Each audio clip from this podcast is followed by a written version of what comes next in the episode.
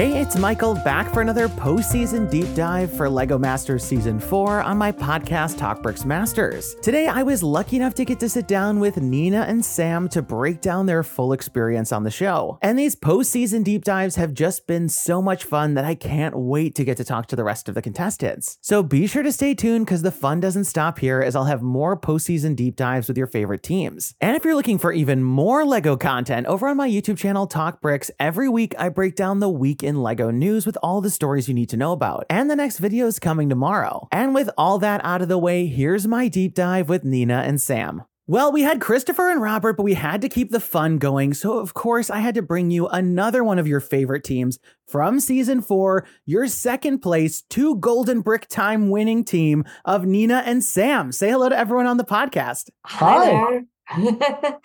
great to be here. Oh my gosh. Well, it's so great to have you. I feel so grateful um, just to like be in the presence of greatness. Um, and you two were like definitely, you know, a fan favorite of ours here on the podcast. You know, we've been rooting you for both of you since the first episode. And I also like really admire the mother son relationship because my mom, I, you know, has been long questioning why I collect so much Lego. Um, only recently, I've been getting her into the Lego art sets. She finds it very therapeutic. But you know, I think like why don't we start right there, Neena? I know we talked about this. I think a little bit in your preseason interview, but you know, how did you get into Lego on the show? You know, there's a cheeky joke about it in episode one where they're like, where you're like, well, I was the one buying the Lego, but you know, I'd love just to get like how you got into all this fun. Well, um, I like I said, I was there buying the Lego for Sam. And um, after a while, uh, like, you know, when you start out, you help them out, you go through the instructions on the sets and everything like that. And it didn't take very long before Sam was saying, Well, wow, you're just going too slow, mom. And, you know, I'm still trying to find uh, the pieces. And Sam's like, got it all built. And so um, I was no longer needed um, and then um, you know I, it was really i was just buying the sets for him and giving you know everybody was buying sets for sam at that time. And then um, i think it was when was it last the uh, two years ago now?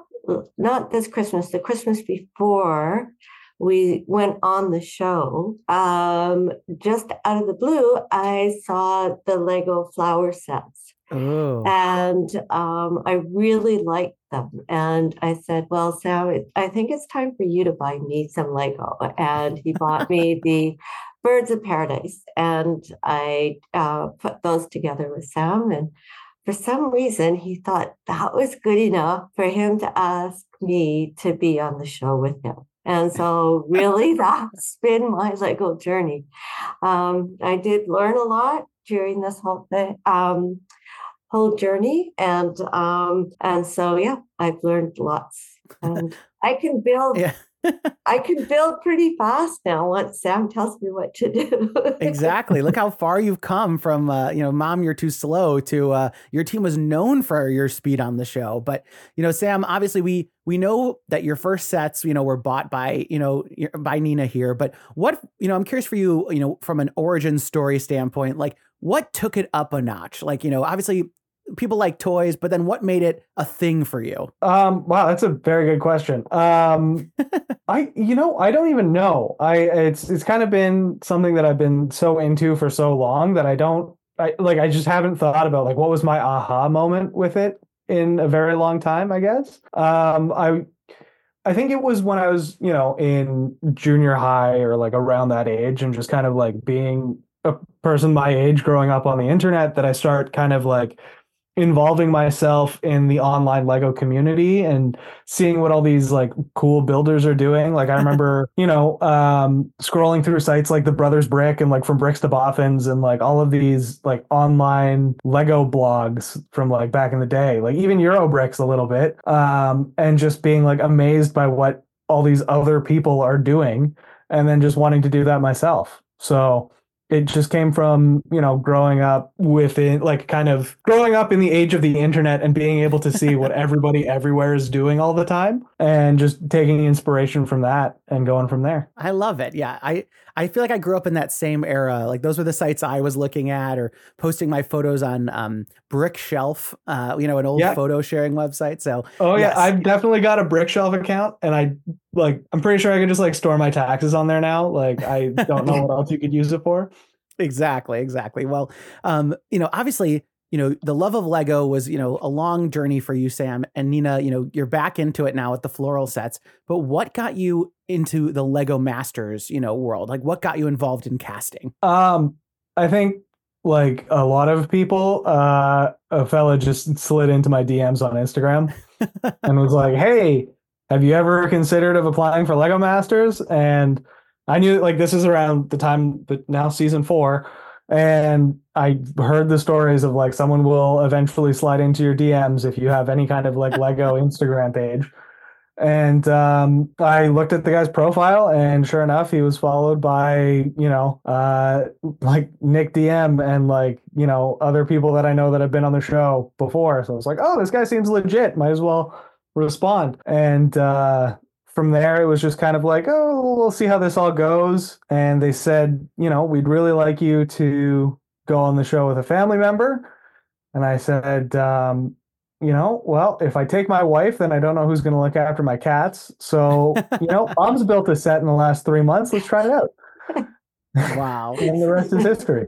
Yes, in a big way. Well, you know, obviously a lot of people you know when they get involved with the casting process now they're on the show they take very different approaches to prepare so i'm curious you know what did you do to prepare and neena maybe with you you know obviously you've had this you know this formative experience you know when sam was young and now you're back into it. You know was there any boot camps that sam put you through to get you ready for the show? So let's just go back a minute for you know how did you get onto the show?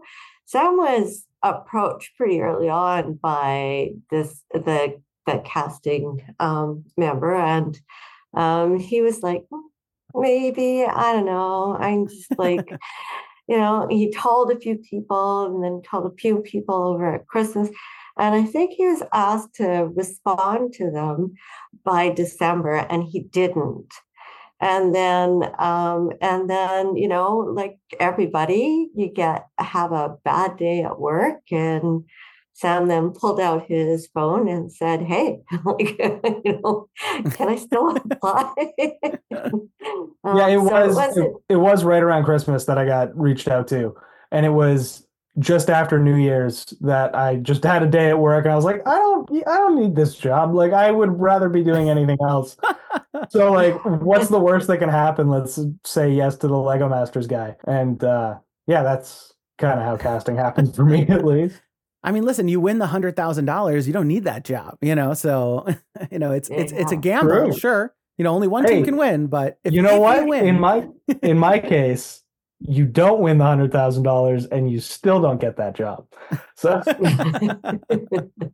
well, you know, we're all on our own path, but you know, yeah. going back to the prep, you know, how did you how did you get together to prep for the show? Well, you know, for the casting, they they asked us to do a couple of builds. That's how we started to, you know, start to think about what we wanted and how we started to get together and we started to think about how we were going to do things and i could then learn how sam's processes worked i was learning at that point as well on how to do things how to make you know bricks flat bricks look like they were you know brown objects or you know um, show uh, different designs on them, things like that. So that's that's how we first, like I first got into this and started thinking about what we were going to do, and um, and with these bills that they kept asking us to do, we um, we would have to get together and think about what it was we wanted, what did we want to show, what kind of ideas we had. And that's how we started to sort of think together about things. And mm-hmm. um, and you know, I think that we know each other well enough that we, you know, if if we can't agree on a certain thing, it's then we have to sort of think about what it is that we both know about that that we can bring to it to a build. Yeah, I love that.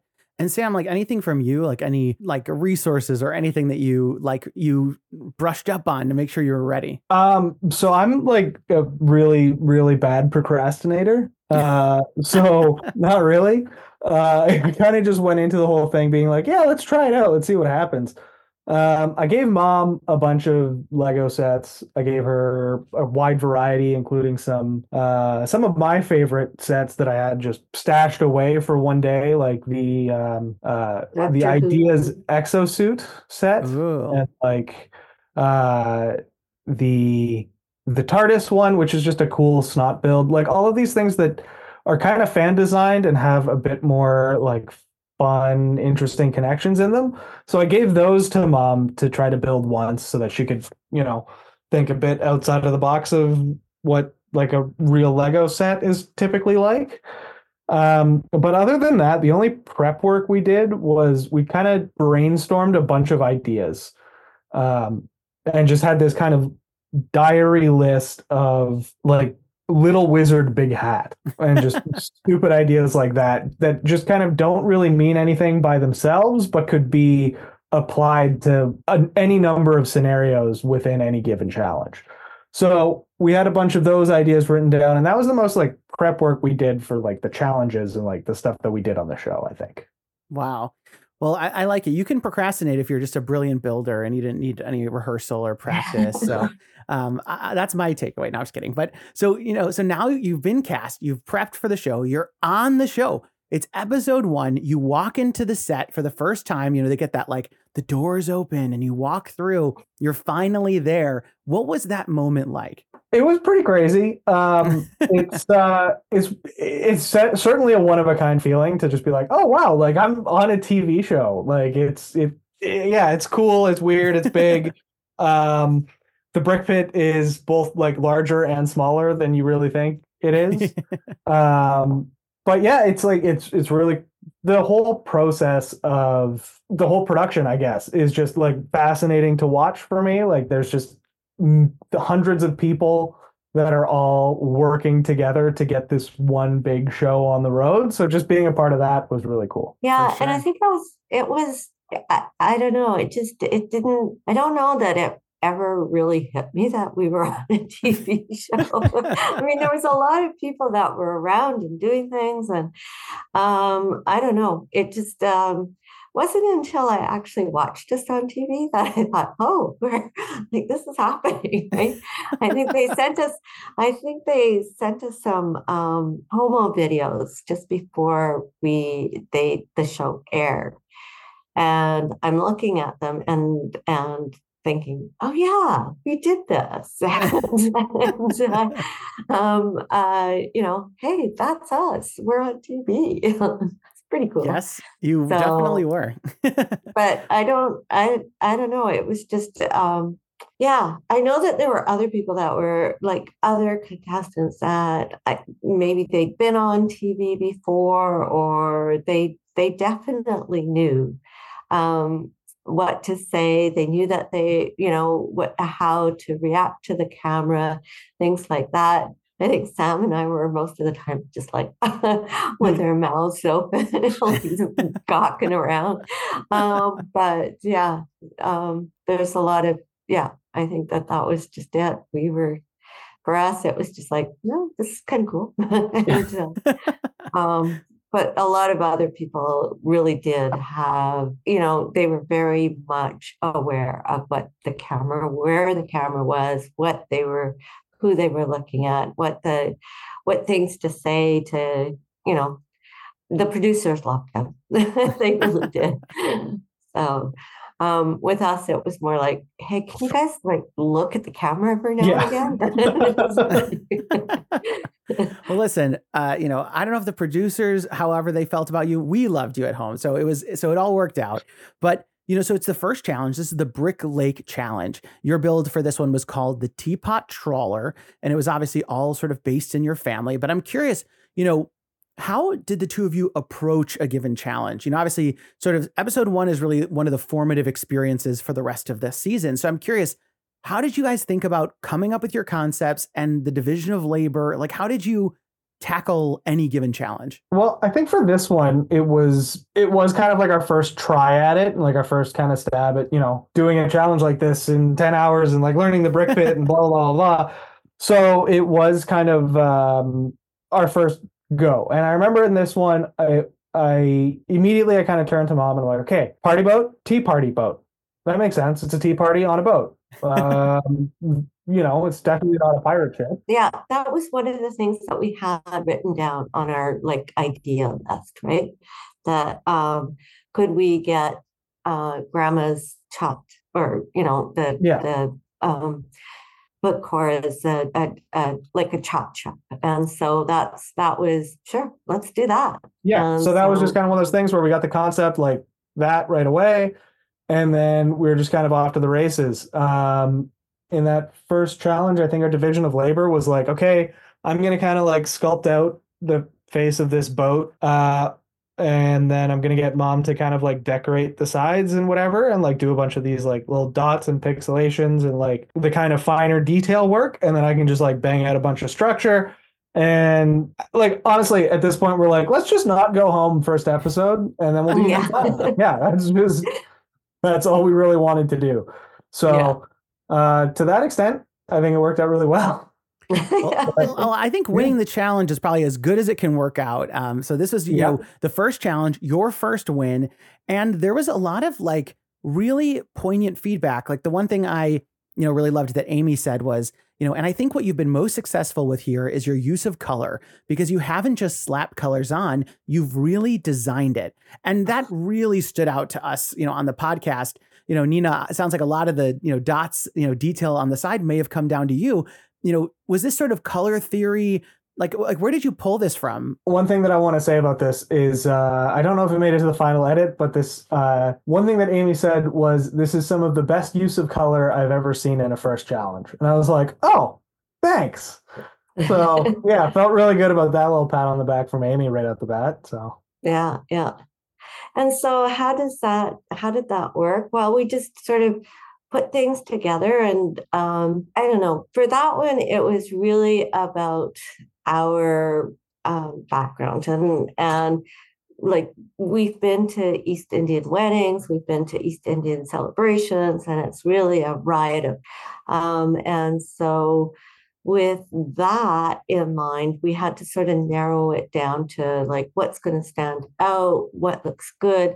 So there would be just times where we would just look at pieces and go, okay, let's just use this and this. And I think, I don't know, I think we've just, we've both got a good sense of color um, and and color theory, things like that. Um, um, Kiana, Sam's wife, is uh, um, an uh, architectural technologist, and she's got a good eye for artwork and things like that. And I think I've got the same. We've we've we both we are both fans of uh, of visual arts, and so you know um, we we we both have good eyes for art.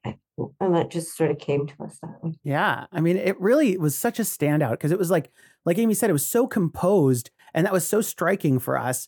Um, and you know, so they announced that you're the winner, and you know, the quote, the quote that we see here, you know, in your like confessional was, you know, having our, our culture represented for the first time on Lego Masters shows that Lego Masters is for everyone. And I, you know, so I want to get your reaction as the winner, but also knowing that that was a piece, you know, that was part of this win. You know, how special, like how important is that? You know, that we got to see that on the show. So, you know, I'd love your reaction to the win if you can remember it, because it seemed like it really touched you. You know, kind of being able to be that pioneer in this way.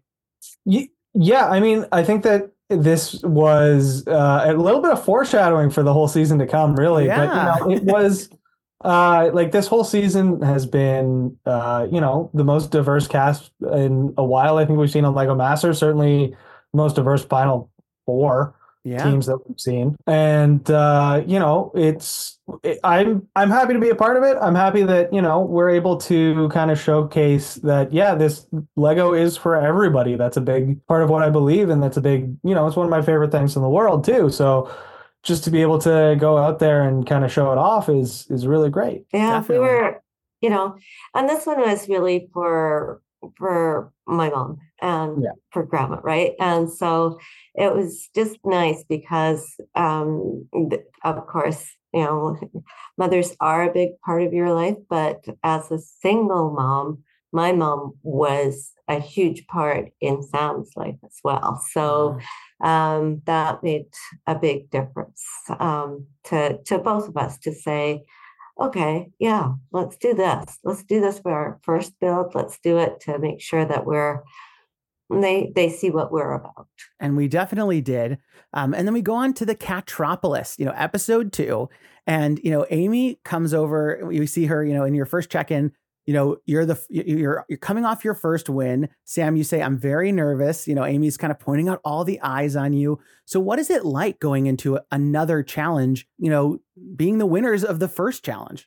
Um, so beyond that, the, something that they didn't really touch on in the show at all, I think, is that we were the only Canadian team. So, uh, beyond the ch- like the oh, you've won the first challenge. Oh, you're doing really good. Like, oh, hey, do you remember last year when the only time we let Canadians on here, all three of those teams made it to the finals? How do you think you're going to stack up against that? And we're like, oh, I don't know, probably pretty good. So uh, we were we had a bit of weight on our shoulders, kind of generally speaking there. So uh, yeah, no, pressure was definitely on from the get go, and we wanted to make sure that we keep the momentum going. And as soon as I And saw it the was- cats, And it was was like, cats, "Shit." and Sam was just like over the moon. Um, it was, uh, we got it. Yeah, he wanted, he really was um, thrilled about it. And so, you know, when we had to go and get the cats or or pick our cats, and Sam was always the one that ran because I didn't want any part of that um, melee. And um, this, like, Sam was the last one to pick the the little card out from the wall because he was too busy looking at all the other cats. And so Kitty Pants was the last one that was on the wall, and that's who we got. So that was that was pretty funny. Yes. Um, you know, Sam, you're quoted saying, I love my cats so much. They're like my kids. And since you wouldn't go on the show just so your wife could watch them, I think that's all the proof we need of that statement being true. But like you said, you had Kitty Pants and your build was, and Kitty Pants loves lasers. So your build was Kitty Pants's laser tag, uh, laser tag. And, um, you know, this one was like really like a funny concept. eh, But, you know, I feel like the, the judges were sort of like challenging you right at the beginning of the build phase, being like, how do you visualize a laser? We don't have Lego lasers. So the challenge was sort of already on. So yeah. yeah, beyond that, the there was actually three uh, prompts for what Kitty Pants was into. Kitty Pants loves lasers, is easygoing, and loves human interaction. Oh. and none of those three things can be built out of Lego. Yeah. So uh, we had a wonderful challenge to be able to incorporate both. Like, okay, well, lasers is actually probably the easiest of those three.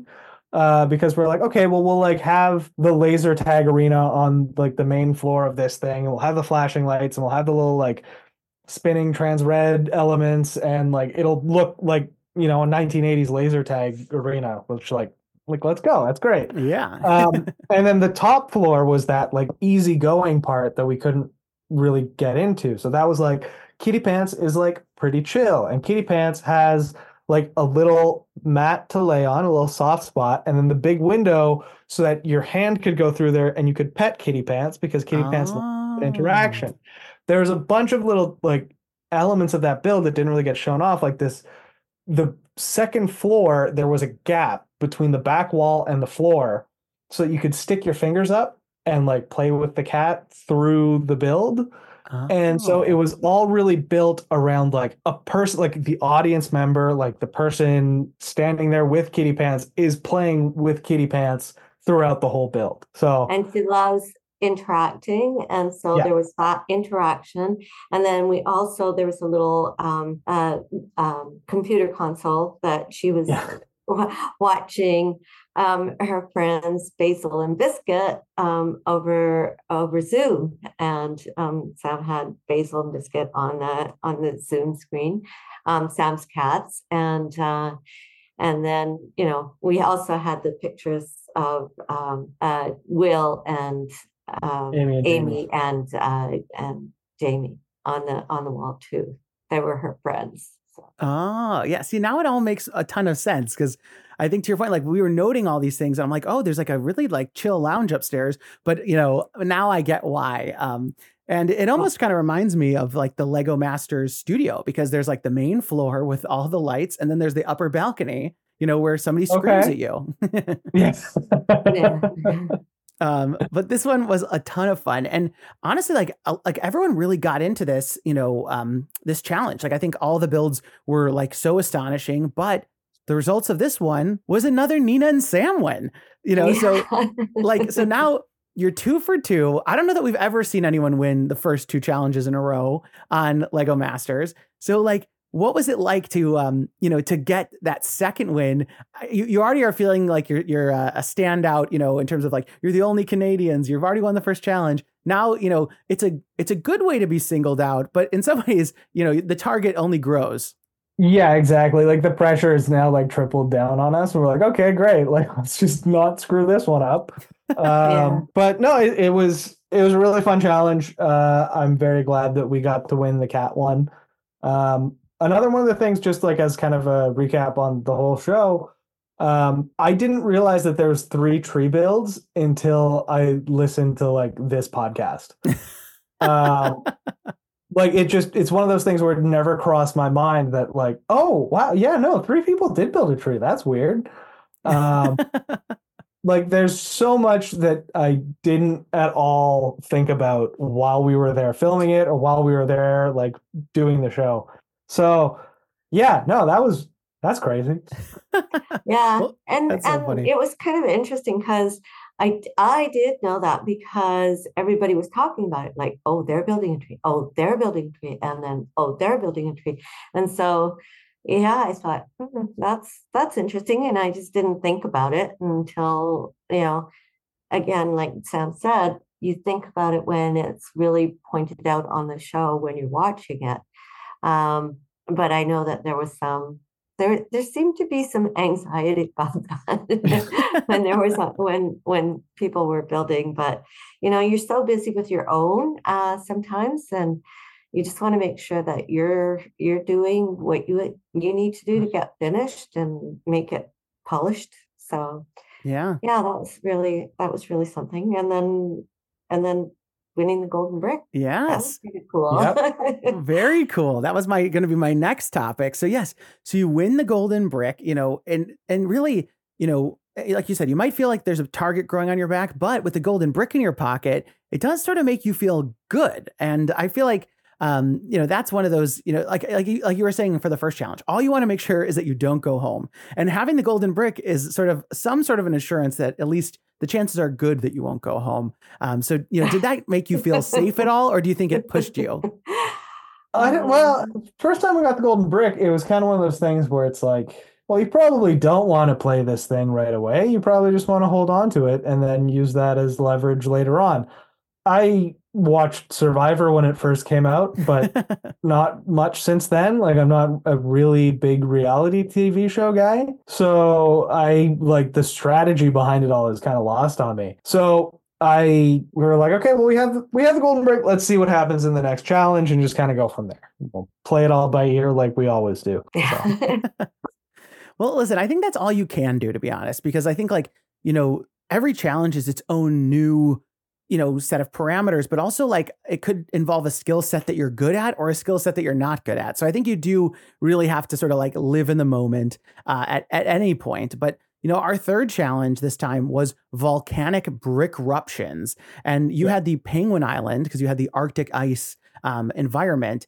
And, you know, this one was definitely, I feel like, a chance that you guys were using to go as sort of big and ambitious as possible. I mean, I remarked when I was taking my notes, Sam, that that giant structure that you built was just wild. And I just loved, um, you know, when the judges were saying, oh, this is big gray mass. And, Neena, you're like, well, we've only got two hours and 45 minutes left. Um, you know, you, I think you were sort of like the one, uh, reeling Sam back in. You know, I think it was sort of like Sam wants to build big, and then you were you were you know kind of practical. Let's get it done. Let's get that polished, like you were talking about. But Sam, talk to us about this giant, giant mountain. So this was well obviously not this challenge but like immediately after this challenge is when i learned like a very good lesson about the brick pit. Um but it's uh it's one of those things where it's like you kind of get this um sort of myopic view of things when you are doing something for a long time. Like i build lego. I know how to build lego. I know how to build rockwork out of lego when I build a, a, rock, it's gray. And then that works really good when I'm putting it near like a castle or like a a space fortress or whatever it is, right? But you're you're on Lego Masters. This is a different ball game. And while typically, yep, you're you're everybody loves a good earth tone in the online Lego sphere. But on Lego Masters, they want to see something colorful. They want to see something pop. They want to see something imaginative. And uh, yeah, we just kind of missed that on this one. Like, I remember talking about this after the fact, and my wife was like, "If you were doing a mountain, why why wouldn't it be blue?" Like think about what color a mountain would be in like a picture book and then build it that color. And I'm like, oh, actually, that makes too much sense. You're right. Why didn't we do that? Um, but this was another one of those things where it's like, okay, I I was like, okay, well, I'm gonna go and I'm gonna do the thing that I know how to do, which is big, build a big gray blob. And then mom kind of took over the story on this one, which I think was probably too dark to air on TV. Uh, but the uh, the story for this was like they did cut 95% of it, but it was a um, do you know that the what is it that's the Robert Service, and it's yeah, um the Ballad of Sam McGee. Yeah, and he wrote yeah. this this poem called "The Ballad of Sam McGee." It was a poem that I um, knew in grade school, and it really it really appealed to me because it was about this um, uh, you know uh, gold miner who um, was in in the Arctic um, and was always so cold that he built a big fire for himself and um, and and it consumed him and he was very happy that it was that he like it was the cremation of Sam McGee and he did it himself because he was so cold. And so that's what we were trying to do with the penguins that the penguins were you know getting up there and they wanted to you know um, have someplace warm. They wanted to travel someplace warm from the antarctic to the arctic and um, and go to a volcanic volcanic island where there's lava and you know and they would be sunning on their be- on the beach so.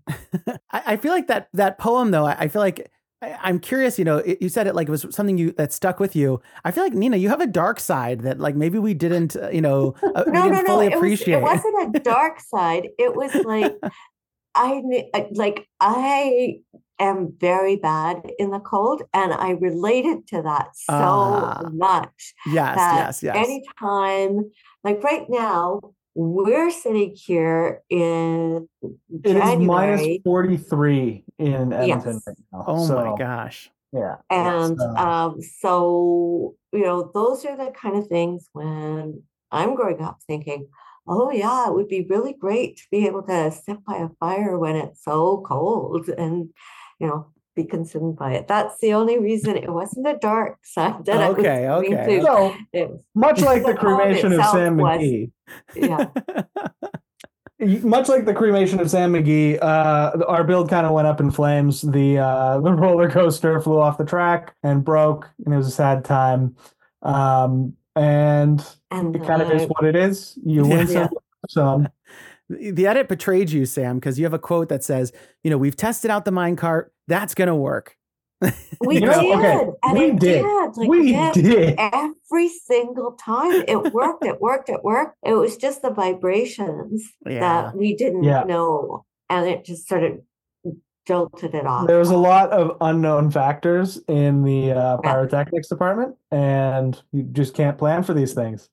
Um, but uh, sorry, I was gonna say the the other thing is that we didn't really plan to get the Arctic ice environment, much like me being kind of like frazzled by just picking the last cat. Um, when they told us to run and grab the L, like the the wedge shape that had our environment, I was like in the clouds, in the clouds. So like I booked it over there, and then I was like looking up to try to figure out how I could grab one of the clouds that were hanging around the big volcano. Oh no.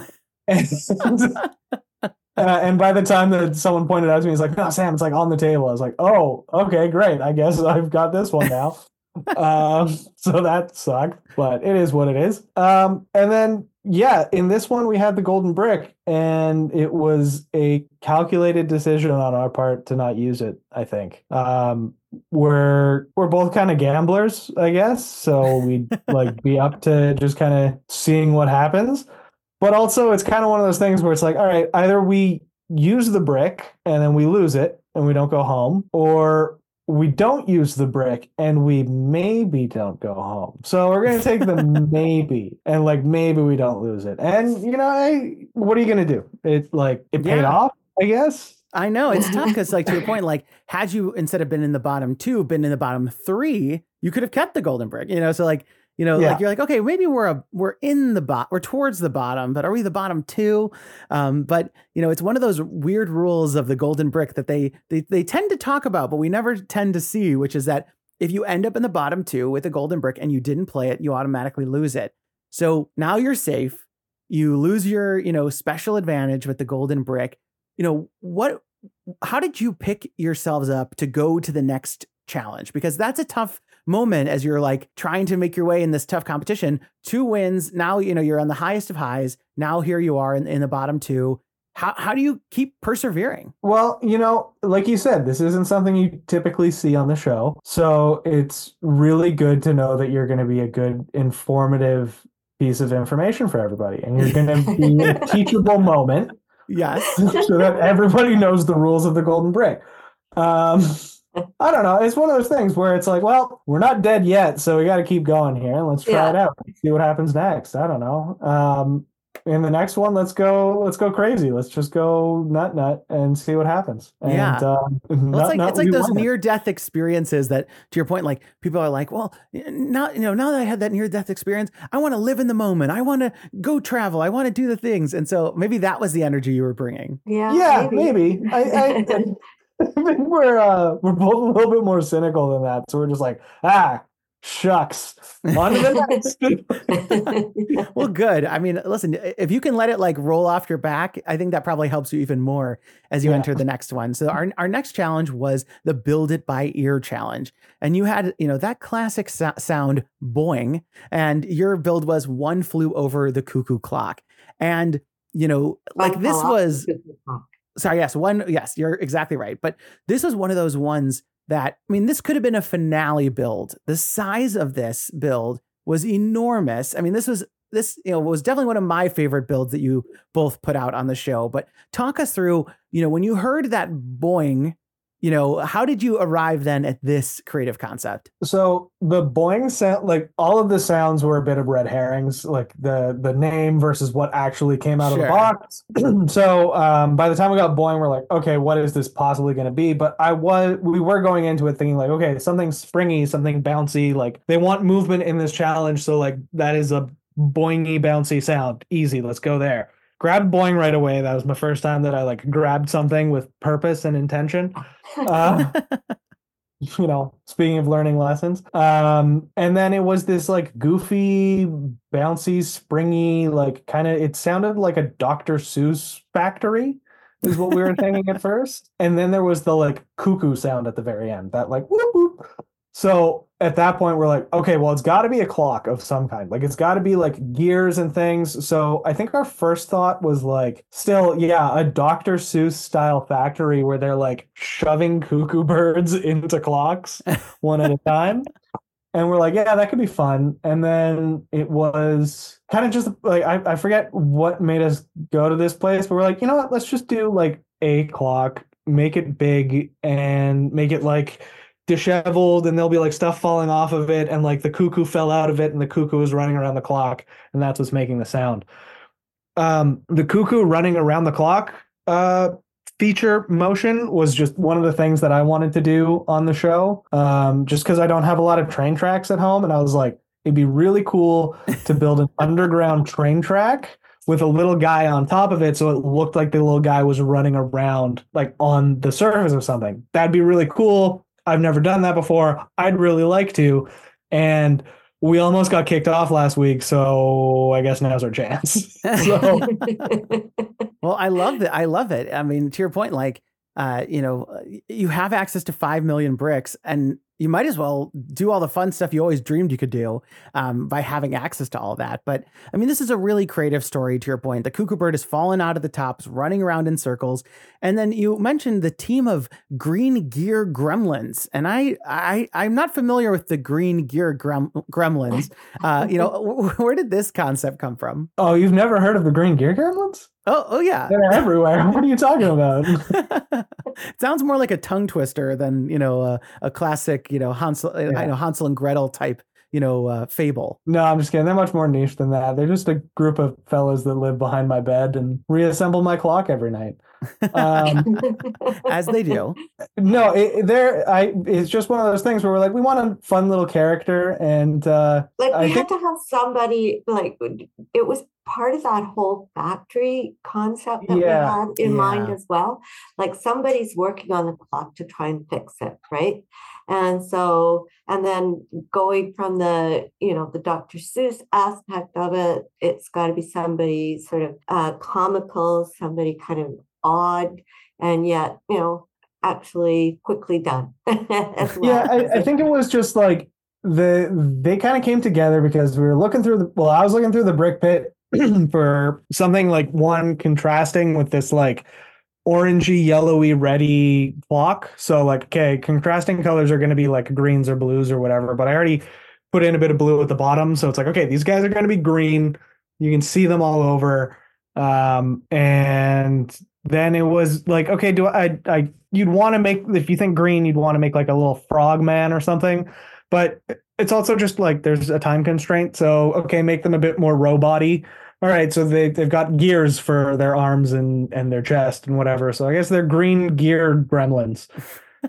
Everybody loves an alliteration. Why not? I loved it. I loved it. Um, but no, th- I mean, this build was really exceptional. I think to your point about the bright colors, you know, I have to imagine that that must have been the reaction to the lesson learned from the previous challenge. You know, you didn't make a brown grandfather clock. You know, it was a very colorful grandfather clock.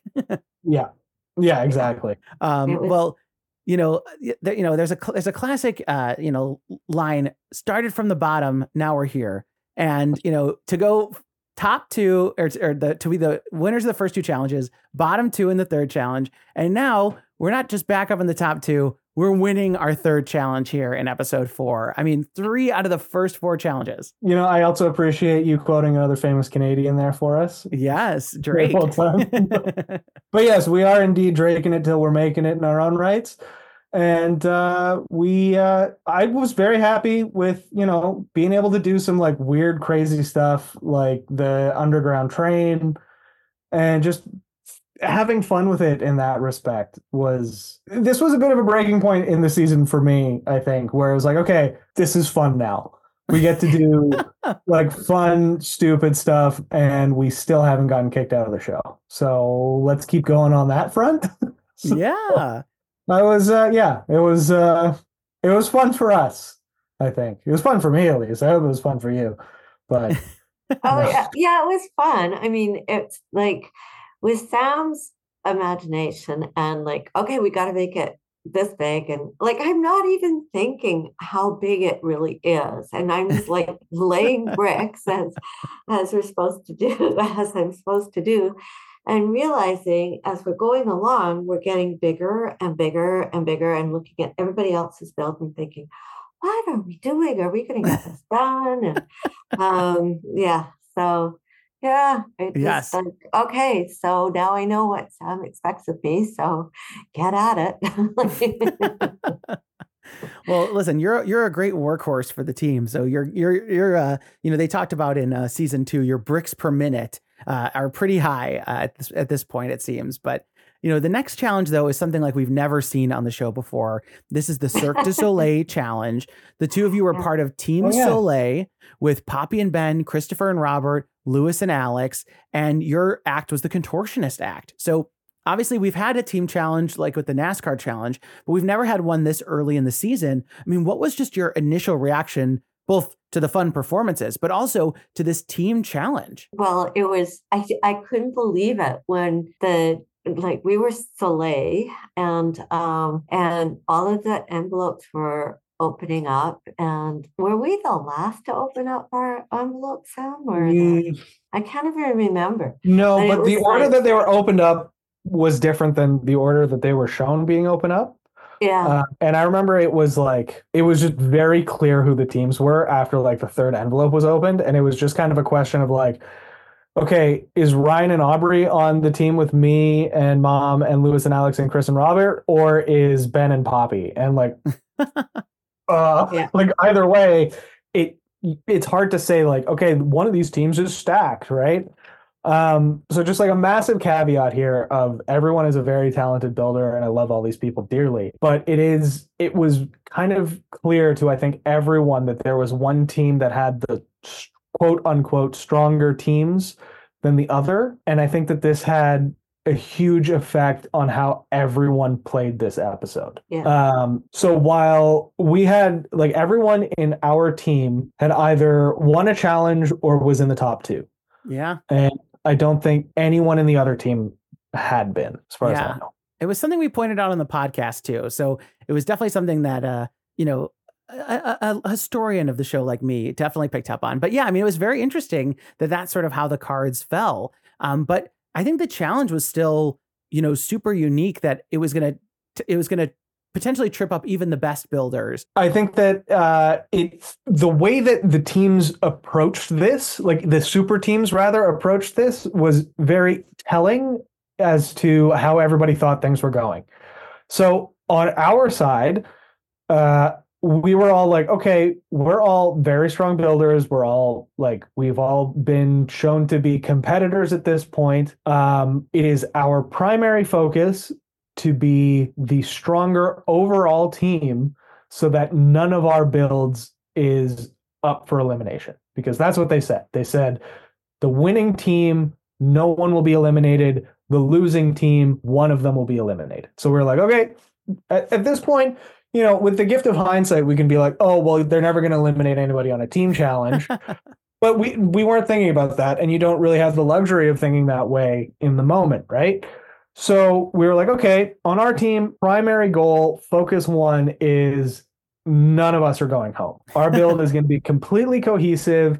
We're going to like have seamless gaps between each other member of the performance and then we can just go nuts on our individual quadrants and we'll just go from there.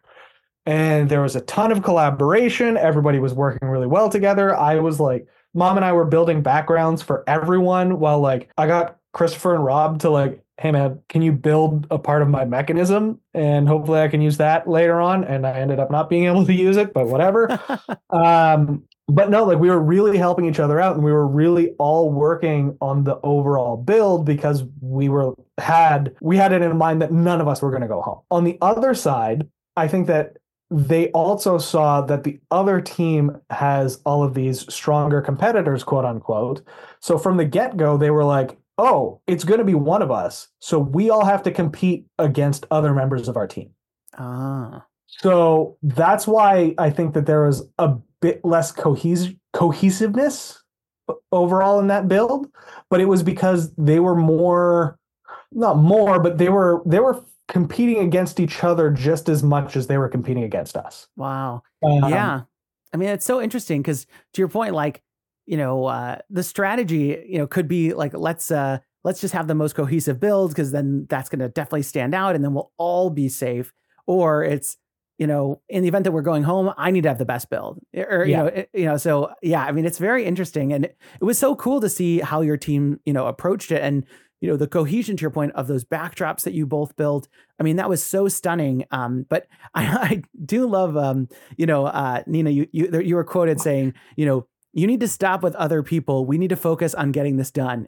so you're yeah. like, listen, like these are beautiful and we're helping everyone else, but you know, we could go home, I think. So we need to work on our own build too. Um, but, but talk to us about all this, you know, how it went down during the build phase. So it's one of those things where like collaborative building to me is really a fun part of the Lego community. And it's something that I really enjoy.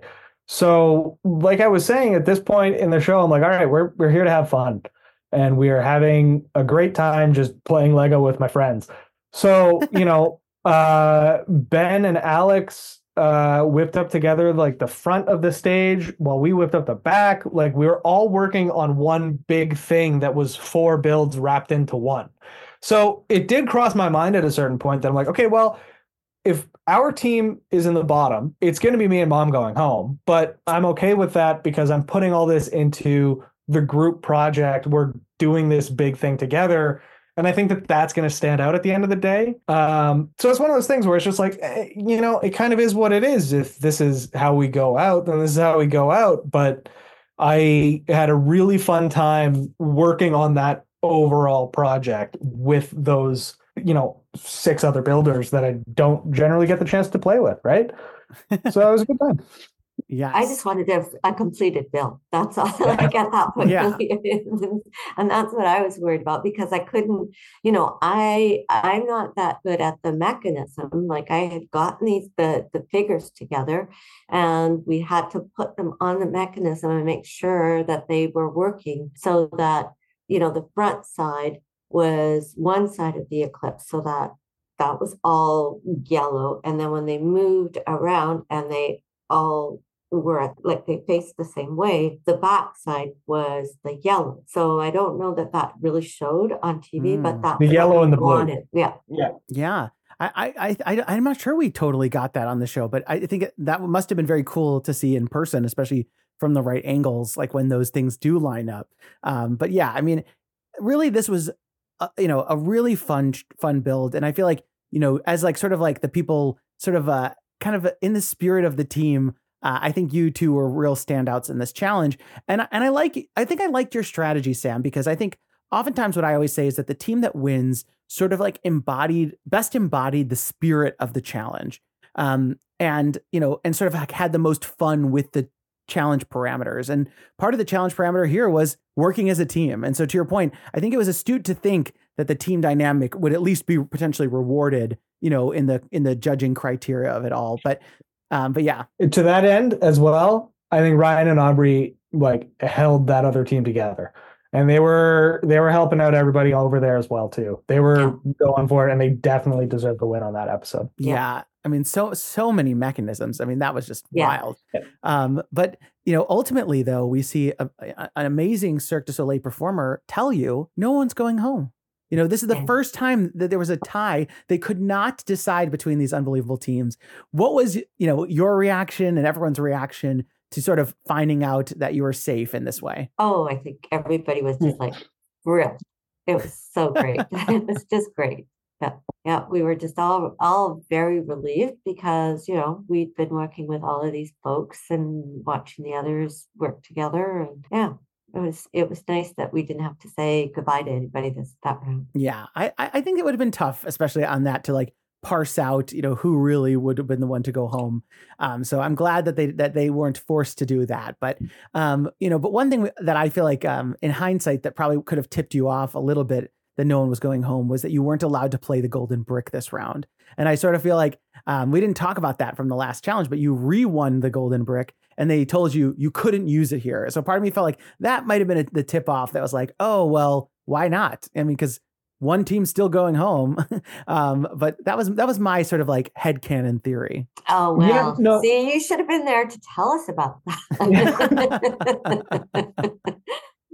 um, yes, I mean, listen, uh, you know, if I, I would love to do it like SportsCenter, if I could be like on the sidelines giving live commentary, I think that would be, you know, the ultimate expression of what I do. But, um, but we move on then to the Is It Brick Challenge, and uh, I mean, this one was a wild episode for the two of you. Uh, your build was the 9 by 12 rug. Um, and so we have to talk about the top of this challenge. You know, the setup is Will's got this detective agency. You're going to pick an element from his office and you know you're going to recreate it out of lego and you know, at least the way that the show portrayed it, that there was an Operation Get Baited, in which maybe, uh, you know, Sam, it seems like you were interested in taking on a big challenge anyway with the rug, but maybe maybe Christopher's coaxing might have put you over the edge. But you know, we've got to hear it. We heard it from Christopher and Robert's perspective last episode. We've got to hear it from your perspective this episode. So talk us through how you thought about which objects to pick and how you ultimately landed on this enormous Persian style rug. You know, I I don't know exactly what Chris thinks happened. Um, but I can tell you that we weren't baited into getting the rug as soon as there was a point where they were explaining the rules of the challenge and like you can take anything you can take the rug if you're an idiot and we are like can we can we take the rug. Like we looked at each other and we looked and at each other and chris and rob looked at us and they were like i think that'll be okay. That would be you know the pattern wouldn't be that bad. Like i was into patterns at that time and i yeah, I think we could do that. Yeah. why Yeah, we do so- and chris and rob were like there's no way you could do that. This is way too big. And i'm like okay, well like uh, we have the golden brick bro. Like i don't care like Yeah. we'll go for it. And uh yeah so in the moment they, they they tried to do a little bit of the like tricksy like oh we're we're gonna take it. Why don't you take it? And then at the end of the day they got baited into taking the chair which is an equally dumb idea. So i don't know whatever. Yes. Well, and like, and obviously, like, you know, when you're in that back gallery area of the set, you know, sometimes I wonder like how much you can hear of what the judges are saying. But Will, you know, was not shy. You know, he said, you know, I wouldn't take the rug. He says, um, you know, I, I don't want to hurt their confidence, but at the same time, I think this is a really, this is really, really stupid. And I'm curious, did you hear any of that? so Um, or- Oh, yeah. what, oh yeah. what we got and this is i think the one of the only times i've seen will like break character where and it wasn't just him. It was him. It was amy. It was Yeah. james. It was It was the everyone. crew, it was like the camera whole- operators. Like no one knew what was going on. And we were like yeah we're gonna take the rug. Like there was uh, you could see producers on their headsets like what what are they doing? Like oh my god can they do that? And uh it was like absolute chaos i think. But it it it was so fun it was the funnest thing like, oh it was great Yeah. Well, maybe this Uh, is that Oh. gambler, you know, uh, personality. Like you said, you, you know, you and you said you and Mama are gamblers, so maybe this was part of that. You were willing to take the gamble on this rug, um, but you know, there was a lot of Lego math that was being done in the show. You you had mapped out 99 base plates. Robert had said it was 120. Later on, you know, you say it's 108 square feet. Like, talk to us just about okay. So you you picked the rug. Whether you know, it sounds like you weren't truly baited, but now you're back at your table. H- how do you go about this? so we picked the rug and when we were pacing it out i was like yeah 32 by 32 base plate that's like a foot by a foot but it's not it's 10 inches by 10 inches Yeah. so that was part of my miscalculation was like oh okay i just kind of like missed by like 20% so uh yeah and at that point it's just like laying out base plates figuring out the overall size figuring out what our resolution is kind of going to be and then just going for it. Um i think we laid out a portion of like the outside edge which is just going to be a repeating pattern on one base plate that we just needed like whatever 26 or 30 of and i was just like made a pattern i gave it to mom like here do this again 30 times until we're done basically and then i can just sit down and start slamming down Brex on the rest of the thing. So it was a really fun time. It was a great challenge. Um, I had a lot of fun. Yeah. Well, and and Neena, you know, you mentioned just like how over, you know, during the episode how overwhelming this all was, and I love you had that quote, you know, at the end where you know you said uh, like a fleet of angels descended upon us. Uh, you know, everyone wants us to get this done. Talk us through that moment, you know, because we certainly saw it on the show, but what was it like in the real time when you know Lewis, Emily, Kelly, Melanie, Allison, Paul, and Yolita, everyone's coming over to help you with this build? So, you know, we have this huge build and um and the time's ticking away. And a lot of people had very small builds that they were sort of like, I don't know, dusting the dust off of them or at that point. and like, you know, you can only go so far in a build, right? And and it's done. It's and you know, I know that um, there were like Chris and Robert were still working on theirs. Um, Aubrey and Ryan were still working on theirs, but everybody else was kind of done. And um, and so they saw us, and I think this, like Sam was saying, and I think that this came across during our other builds as well, where people just sort of make sure that builds are done and um, there's something to show the judges. At that point, we knew that we were going to play the golden brick for sure because, well, um, because it wasn't a one-to-one replication of it. We knew that that wasn't going to happen and that we would have to play the golden brick. Um, and what we just wanted to do is get it done. And everybody else around us knew that as well. And so, um, you know, it was, I think, um, I think it was Kelly that came over first. Like they had done their clarinet, and Kelly came over, and then um, Melanie and Allison and um, then Paul and Lita, everybody just came over because that's, yeah, that's just part of the Lego community. Let's get something there so that it can be judged in however it judged. So that was, that was amazing. And it was like, it sort of, it, you know, I have never been part of the Lego community until this, this adventure. And um, it was obvious to me that this was really what it was all about. Uh, with every build, when there were breaks and things, we would talk to each other and, you know, we would ask each other, like, what would you do? How do you do this part? we would talk it through with people. And, um, and so for me, yes, it, it was, it was great that they came. It was because I had no idea that they were done their bills, right? and um, because we were just working on what we were doing, I would look up and see this amazing telescope that was right across from us. It's going like, what? Which one was is like? Which one is real? Because I knew that was that was a really good telescope, um, and and yet you know you just work um, it's when we get the break and then you can go over and look at it and go oh, wow, is that ever great? And so at that point, we're still working because we just need to get this done and others are done. And so for them to come over at that point was like, you know, angels descending from heaven. I kind of wonder now, like looking back on it, knowing that, like, especially like midway through the challenge, that maybe you're not going to get it done if you'd be better off like taking a nap, you know, like like you know you're gonna play the golden brick. Like the sleep will actually help you better no, for the no, next no. challenge. no, no, so, no, I don't think so. We really wanted to have it finished. Like this is like we wanted to have a build that we were proud of. Sure. And sure. so and and I think everybody wants that, right? You want to have a build that you can show the judges. And so not only were we trying to do that, but we were also watching Chris and Robert and making like we were really hoping that they would get theirs done as well.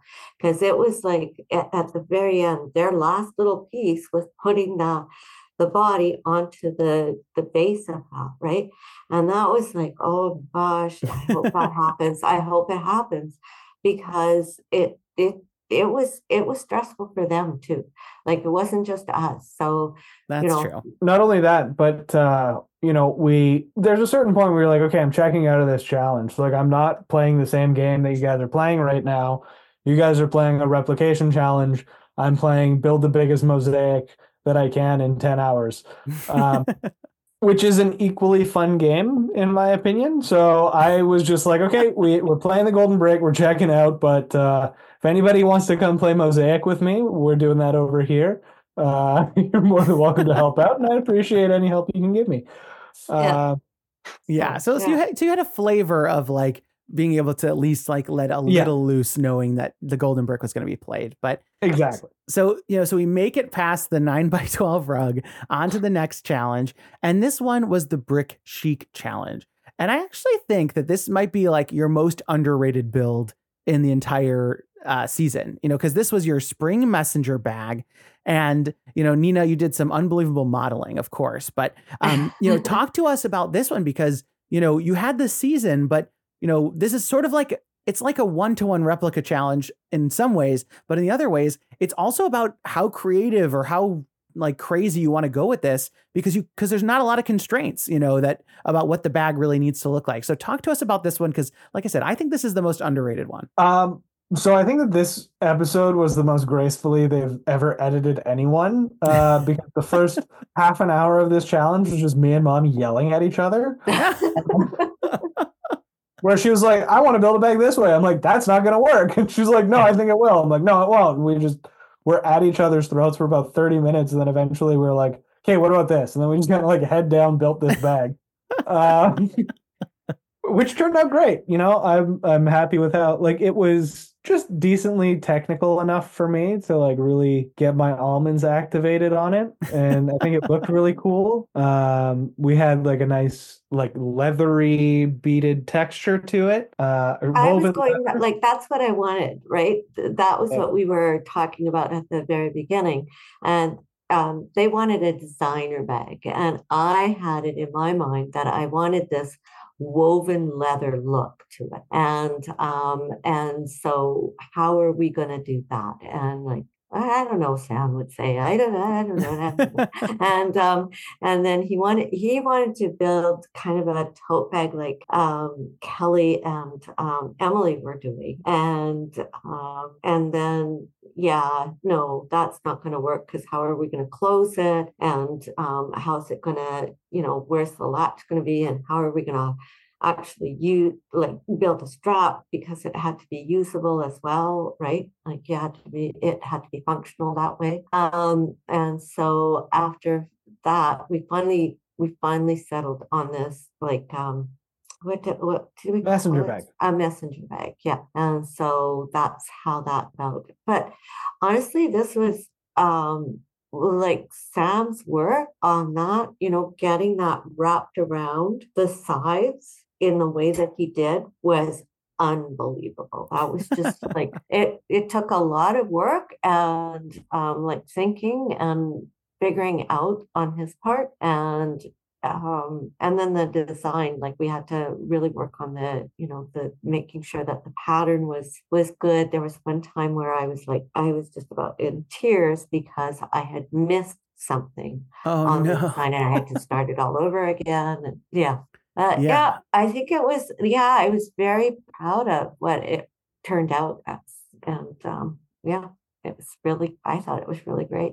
Really I agree. I definitely agree. I mean, the you you know, used kind of like a classic um, Lego technique, like with the uh, with the one by twos and the cylinders to create sort of curved structures, and we see this with castle walls and such all the time. But you really turn it on its head, or should I say, on its side, to get the curvature of the bag, and you know to be able to have those sides match up the way that they do. I mean, uh, it's like when it's like when you build a really good Lego set and you don't even understand how the Lego math works out, but then the pieces perfectly line up, and you're like, "This is why they get paid, you know, money to be Lego designers because the Lego math just somehow works out." And I feel like that you must have had lots of those moments, you know, when it came to this. Oh, but, yeah. believe me, I was deeply familiar with all of the Lego math at play. and it was not a fun time to figure out on the fly. But there was a lot because uh, that like you said, it's that castle wall technique, right? But um, there's getting that, and then it it needed to be symmetrical. So there needed to be a stud reversal along the middle of the bag that both like fed all the way through and then could also be just as flexible, which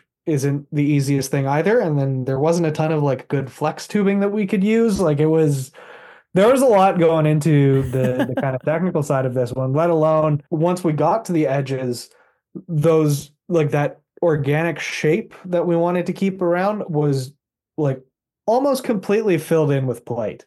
So like it was still um like a complete solid edge. There wasn't a ton of gaps. Um yeah. So yeah, like on a technical level, I was very pleased with how the thing turned out. I I think you should be honestly, because like I said, I think this is one of those really underrated builds. You know, because obviously there was some great competition in this one, but I think those mm. techniques and it had like a style you know like you said you had the you know the, the colored striping and all that sort of stuff so i think this one you know i don't know i, I think this one uh, feel, to me feels like you're, you're, the one people aren't talking about enough uh, but maybe that's sleeper hit yeah Yes, exactly. Um, but Neena, how was it getting to be a model? Because it seemed to come very naturally to you. well, I don't know. It was just like you get up there and you do what you have to do. and, they, and then Sam's holding the bag. There was a couple of shots for Sam's, like because we had to, it had to go over my shoulder and I had to actually be able to hold it, right?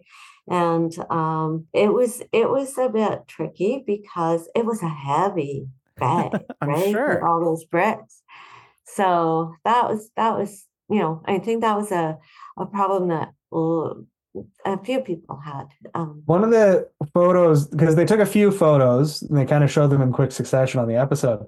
One of the ones that I'm actually very proud of that I'm a little bit disappointed that they didn't use is uh, mom's like kind of like smelling the flower on the side of the bag, and I'm kind of just off stage holding the bag up.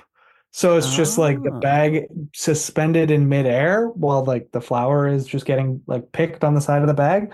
Thought that was a very cool photo.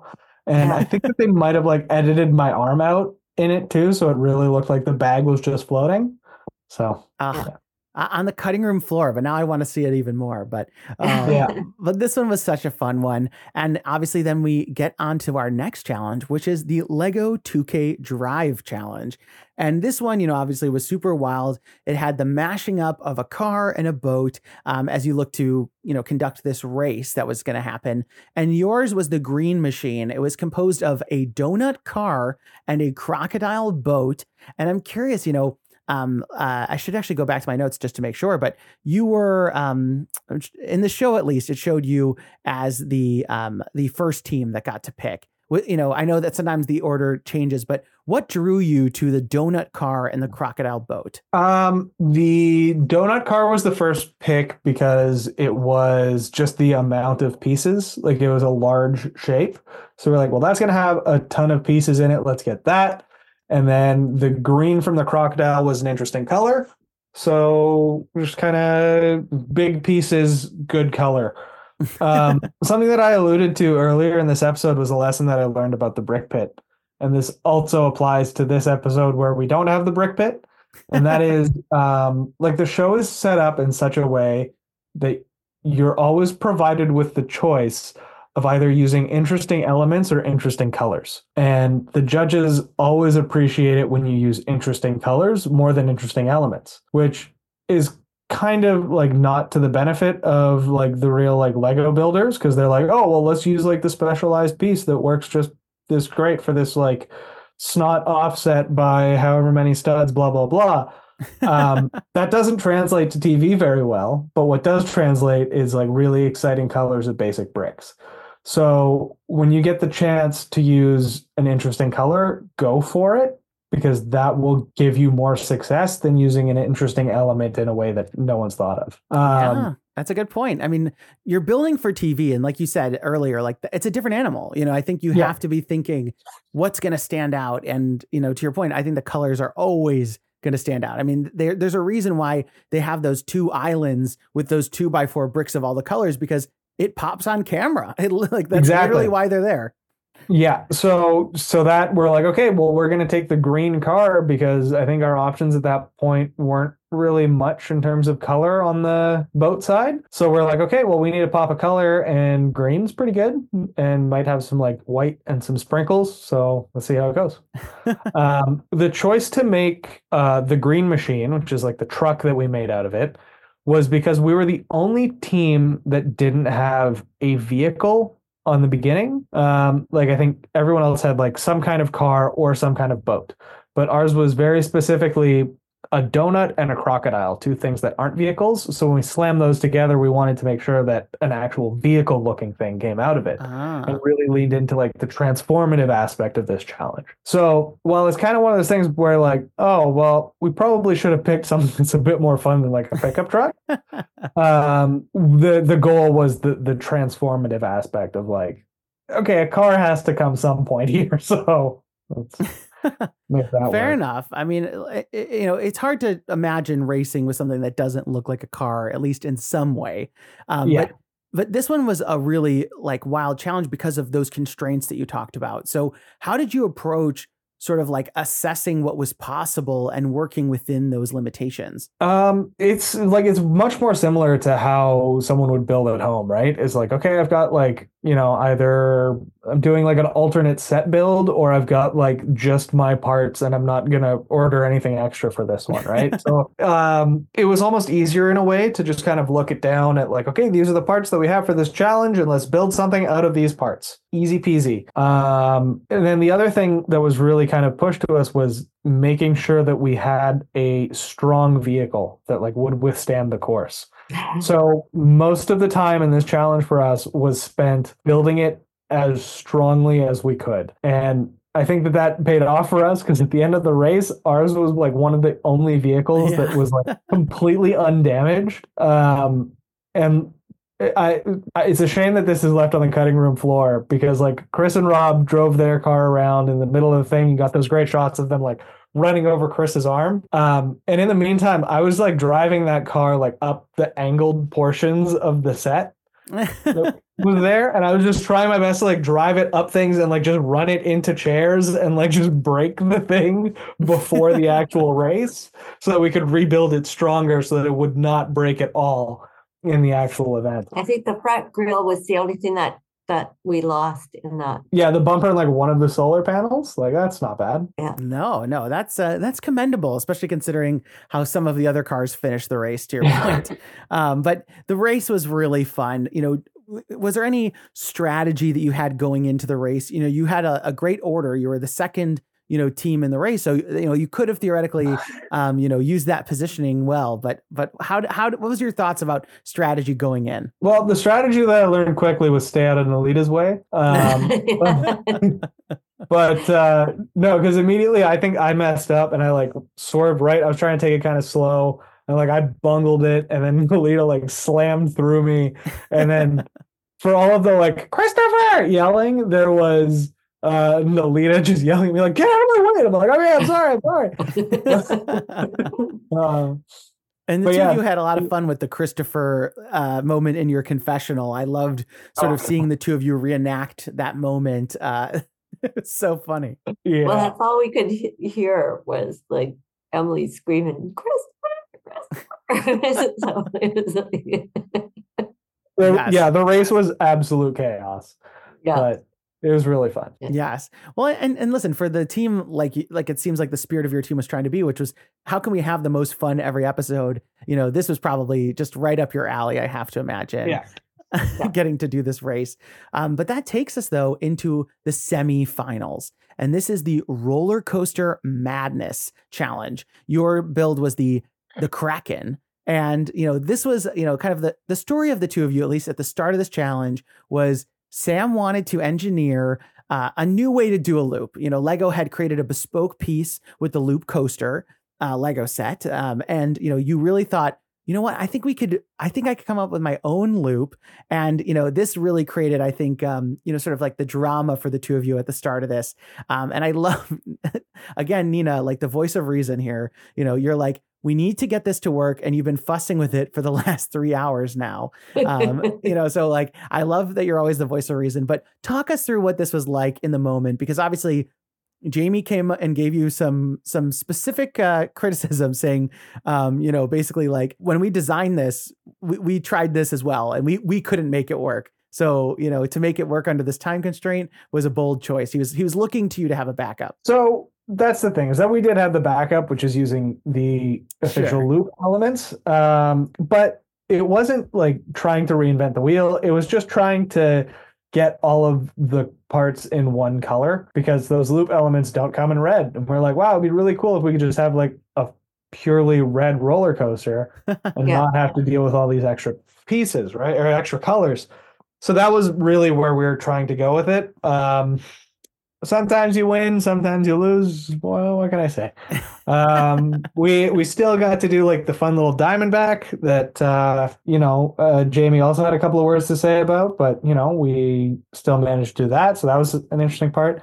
And again, um, this was another one of those times where I was like, well, I don't know if I'm going to get to do this like big water technique that I wanted to try out with all these motors and moving parts. So I got to do the like wavy water at the bottom of the roller coaster as well. That uh, was it something that I wanted to try out, and I had access to all these parts, so why not? Um, so yeah, again, this is another one where like, okay, well, we're having fun with it, but like, let's hopefully make it to the finals here. But it was it was a really good build, and uh, again, like a bit of hubris maybe trying to build it myself, but at least I tried, and I got to play with some of these fun roller coaster pieces. And there's you know what they did me a bit of justice in the edit. They it shows it work like once, and then, right. uh, and then never again. But maybe if it was more than a what was it like a 12 hour challenge like yeah you know a couple more than 12 hours could maybe do something more with that but well you had a lot of fun mechanisms like like you mentioned that diamond back was something we really hadn't ever seen before and and that really was very cool. But you know your your theme was all about the kraken and you've got in the final build sort of all the tentacle arms really reaching out throughout and you have those fun motor functions at the bottom.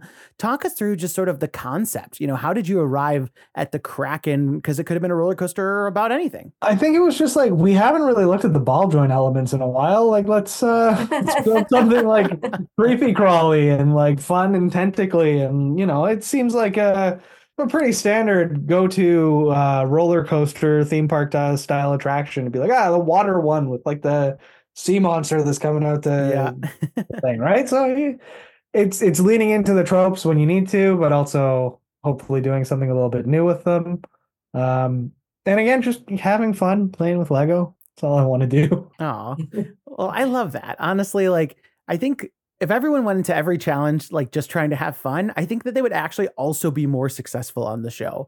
Um, so uh, maybe that's like one of the things we can take away from this team is that maybe by leaning into the fun, sort of like like in this case, like you said, you're like, I, you know, this is a cool element. Let's have some fun with this element, and you know that became the theme of your roller coaster. So I, I, I really, I, I, like that spirit. I think if, if, a lot of people who listen to this are like thinking about going on the show, and so I hope that's something that people take. Yeah, uh, I, mean, mm, yeah, we'll maybe talk on that later. But yeah, if I can give you any advice to anybody listening that wants to go on Lego Masters, don't take it so seriously. Like have all of the fun you can with it, because at the end of the day, it's a you're on a goofy program about playing with Lego bricks, and if you're not having fun doing that, then you're missing thing one.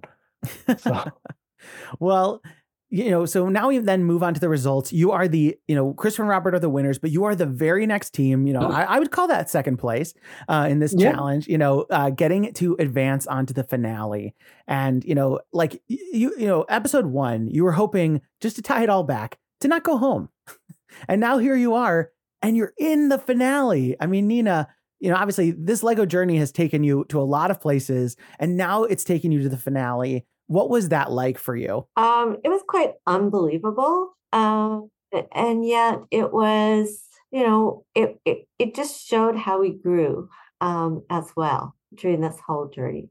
And it was um, in terms, well, for me anyway, um, I knew a lot more about building Lego by that time. I knew, um, you know, how quickly we had to work. And I also got a much more like I liked the people that that we were, you know, heading into the finale with. And I thought this was just going to be a fun finale. Like these are people that we like it was just it was great to be into the finale with the, the those other two teams, Chris and Robert, Paul and Lita. They were um just great people we always had fun with them you know after after being on the set go out yeah they were friends. And so it was fun to just be on the in the finale with the with our friends. Oh i love that.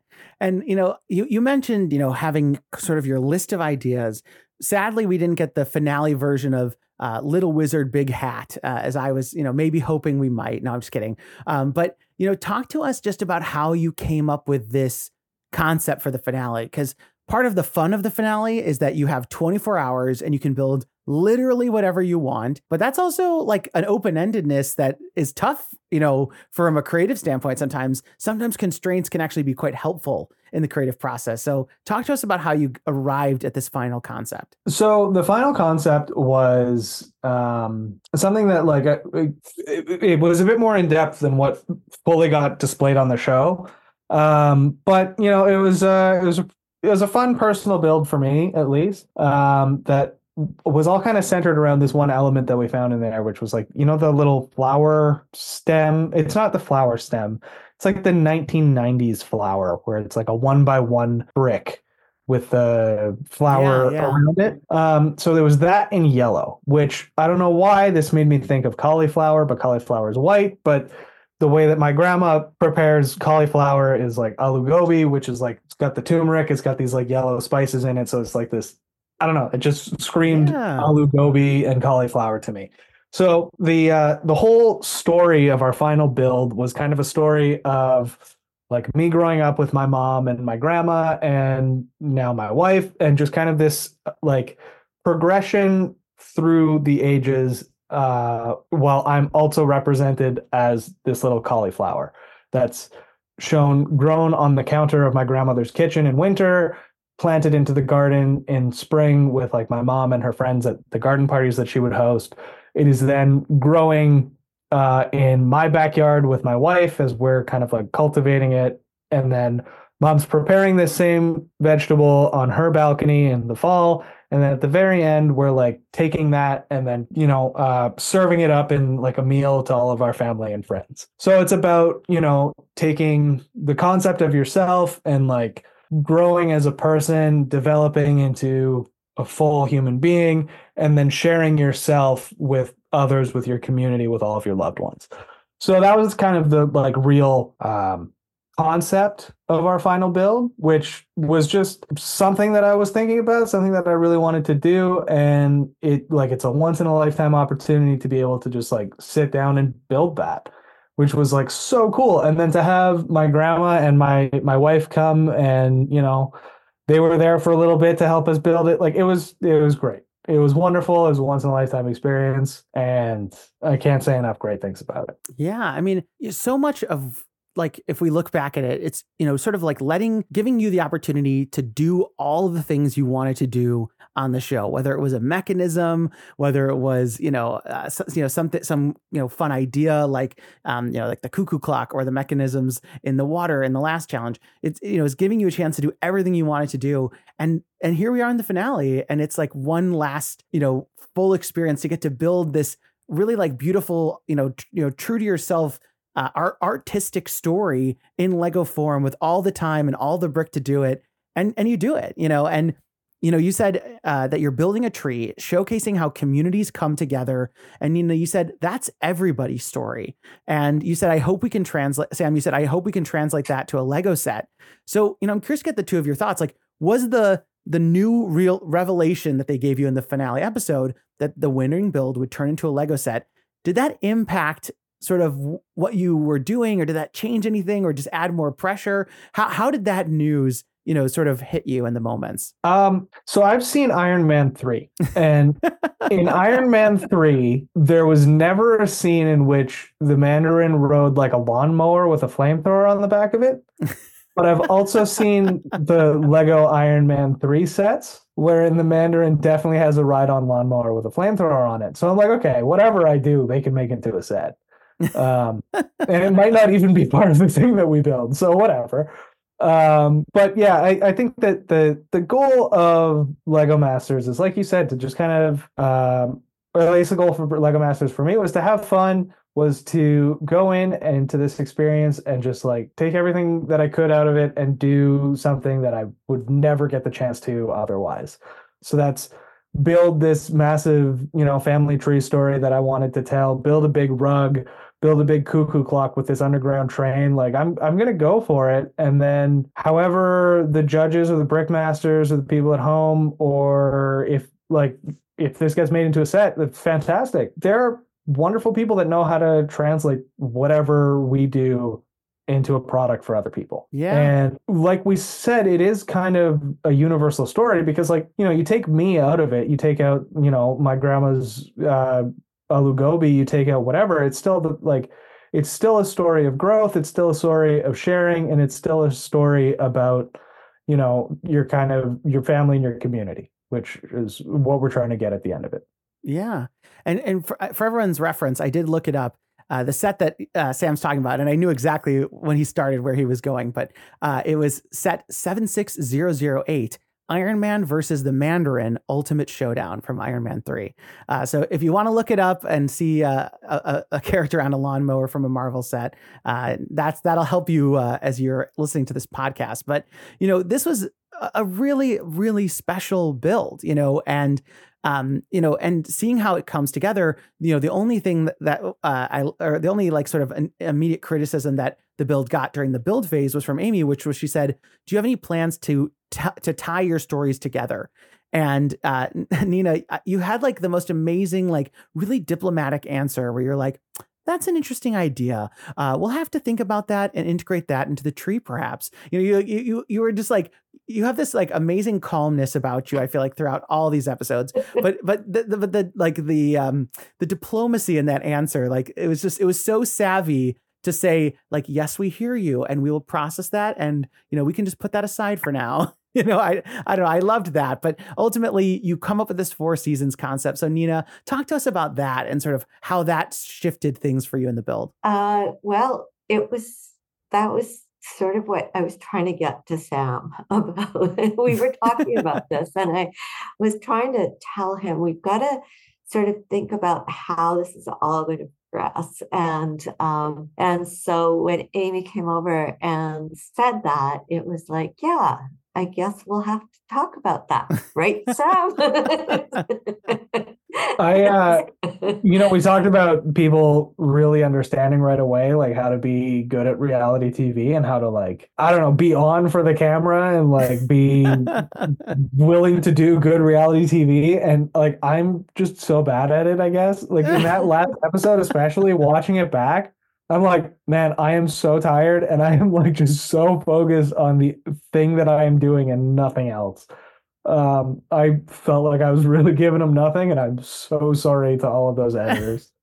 uh, but you did give us an unbelievable build. I mean, this was a massive tree. I mean, it was taller than both of you. And we talked a little bit about this in your exit interview with me, but like the way that this came together was just an unbelievable, a massive amount of work because you know, we talk about just the underlying structure to create the curvature of that tree and to have it be solid to be able to support those giant leaf, you know, uh, sections with the dioramas. But the dioramas were incredibly detailed. You know, like the winter one alone has the full kitchen, the cabinets, the stove oven, the fridge, the sink, the counter, tables and chairs that have plates and food. There are three full figures, and there's a motorized element, um, which I, I, I assumed was maybe smoke coming out, but it did sort of look like flying bacon to me. So maybe uh, you could you could clarify okay. that. But but but you know, I was I was going I was going for like the Looney Tunes style, like the yeah. the the aroma coming off the stove. Okay, oh. good. Flying bacon. All right, I'll take it. it's just because it was that grill piece. Um, yeah, but, yeah, uh, yeah. I know exactly. But, but, but, I mean, but it was like an immense amount of work. I mean, obviously you had 24 hours to do it, but you really made the most of the time with all that. So just talk to us about the build. You know, tell us sort of like from your perspective you know what what what were you really proud of with that build or what stood out to you i i think that i you know of the characters we were trying to capture i think we captured the characters correctly um i'm very happy with how that like Miniland scale translated and turned out um also one of the things that they told us was you know watch out so you don't make a tree trunk or like a tree stump or like a section of a tree like it's got to be a full tree if it's going to be a tree and I think that we were able to get a full tree out of it. I don't think that it felt like, you know, just a section or sure. anything like that. Um, but I mean, with any with any art, I think looking back on it, I'm always like, I could have done so much stuff way better. But you know, it is what it is. Hindsight, um, you know. Um, yeah, but, right. But but I mean, listen, you have so much to be proud of, and like one of the coolest moments for me, for the two of you, you know, in this episode was when they bring out everyone's family, you know, so they had, yeah. you know, your wife Gienna, they had your, you know, grandmother Rabinder, like to, to, to, like, there's that funny moment um, during the build phase where you're actually remarking on the figure of her and you're saying, oh no, you've got to make it shorter, you know, because she's so short. And then she walks out on set. I mean, like what, like a, like what an uh, like amazing moment to have the person that you're, you know, personifying in Lego really like come to see this thing firsthand, you know, we always talk about like you almost wish that people can be there for these moments so you don't have to explain it because there's there's somehow no good way to really explain what it was like. And to have these people that meant so much to you not only get to see you in action, but to see the representation of your life story with them that you're trying to create. I mean, what was that like? That was unbelievable. Yeah, very much. It was just like such a surprise and um, it was just it was great having my mom there. It really was. I we you know she doesn't travel the fact that she came down there um, she's 92 years old. She's um, yeah the fact that she was there and she was just thrilled to be there it was great. It was really great. Uh, yes. Well, she said when Will asked how proud of you uh, that she was, she said no limit.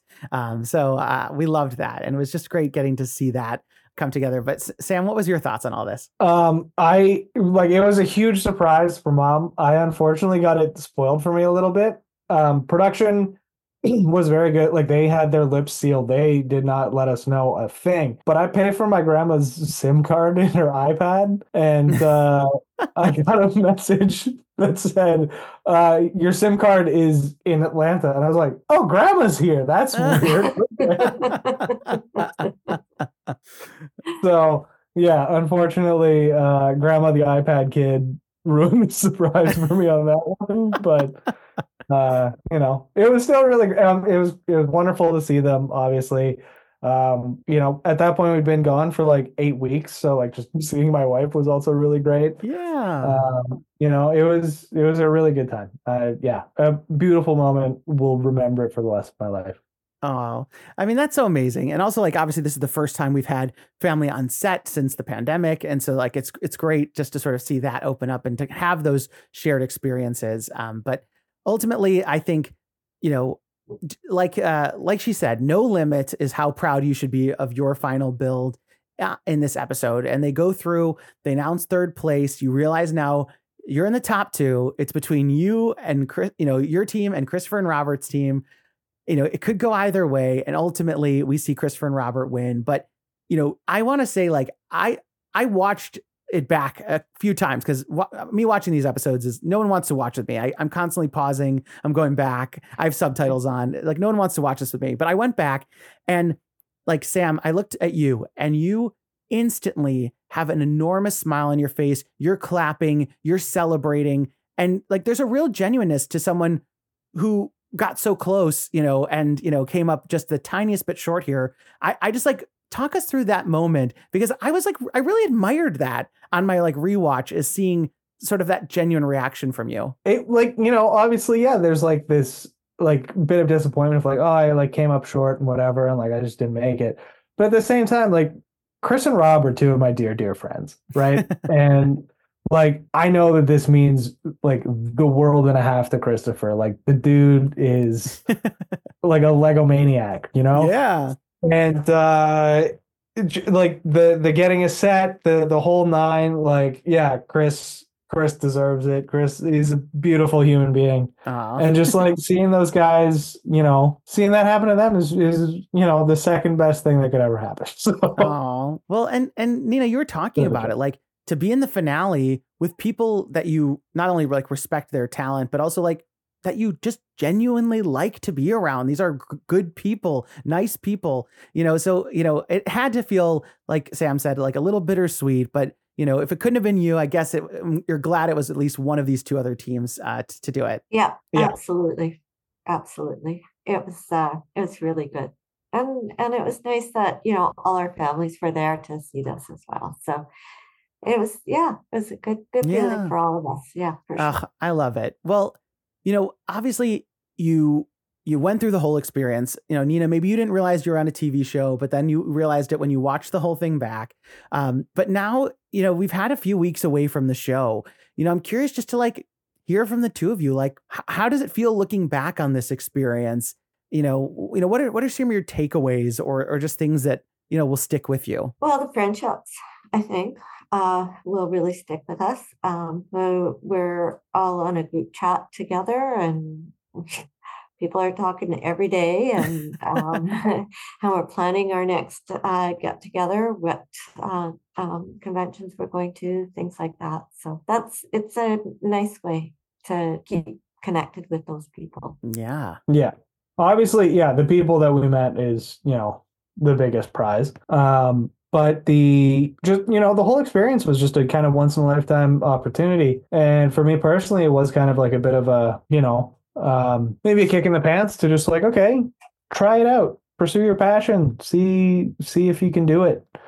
And uh, that's kind of the the road i'm on now. And uh, we're gonna keep going keep trying and see what happens. So i love excited. that well, you know, we, we talked a little bit about advice earlier, um, you know, about what how how you would think about other people, you know, like giving them advice if they were going to take this journey. So I'm curious, you know, you know what what was something that you learned that you think you wish to pass on to sort of the next generation of lego masters? Or is there something from a prep standpoint that now knowing how it all turned out you wish you could have you know done kind of from the beginning? Um, i don't think that there's anything different that i could have done um, uh, in terms of prep quite frankly. But uh, in terms of telling people and if there's little kids watching you know younger um, people that I just keep building is what I would say, um, and keep keep at it.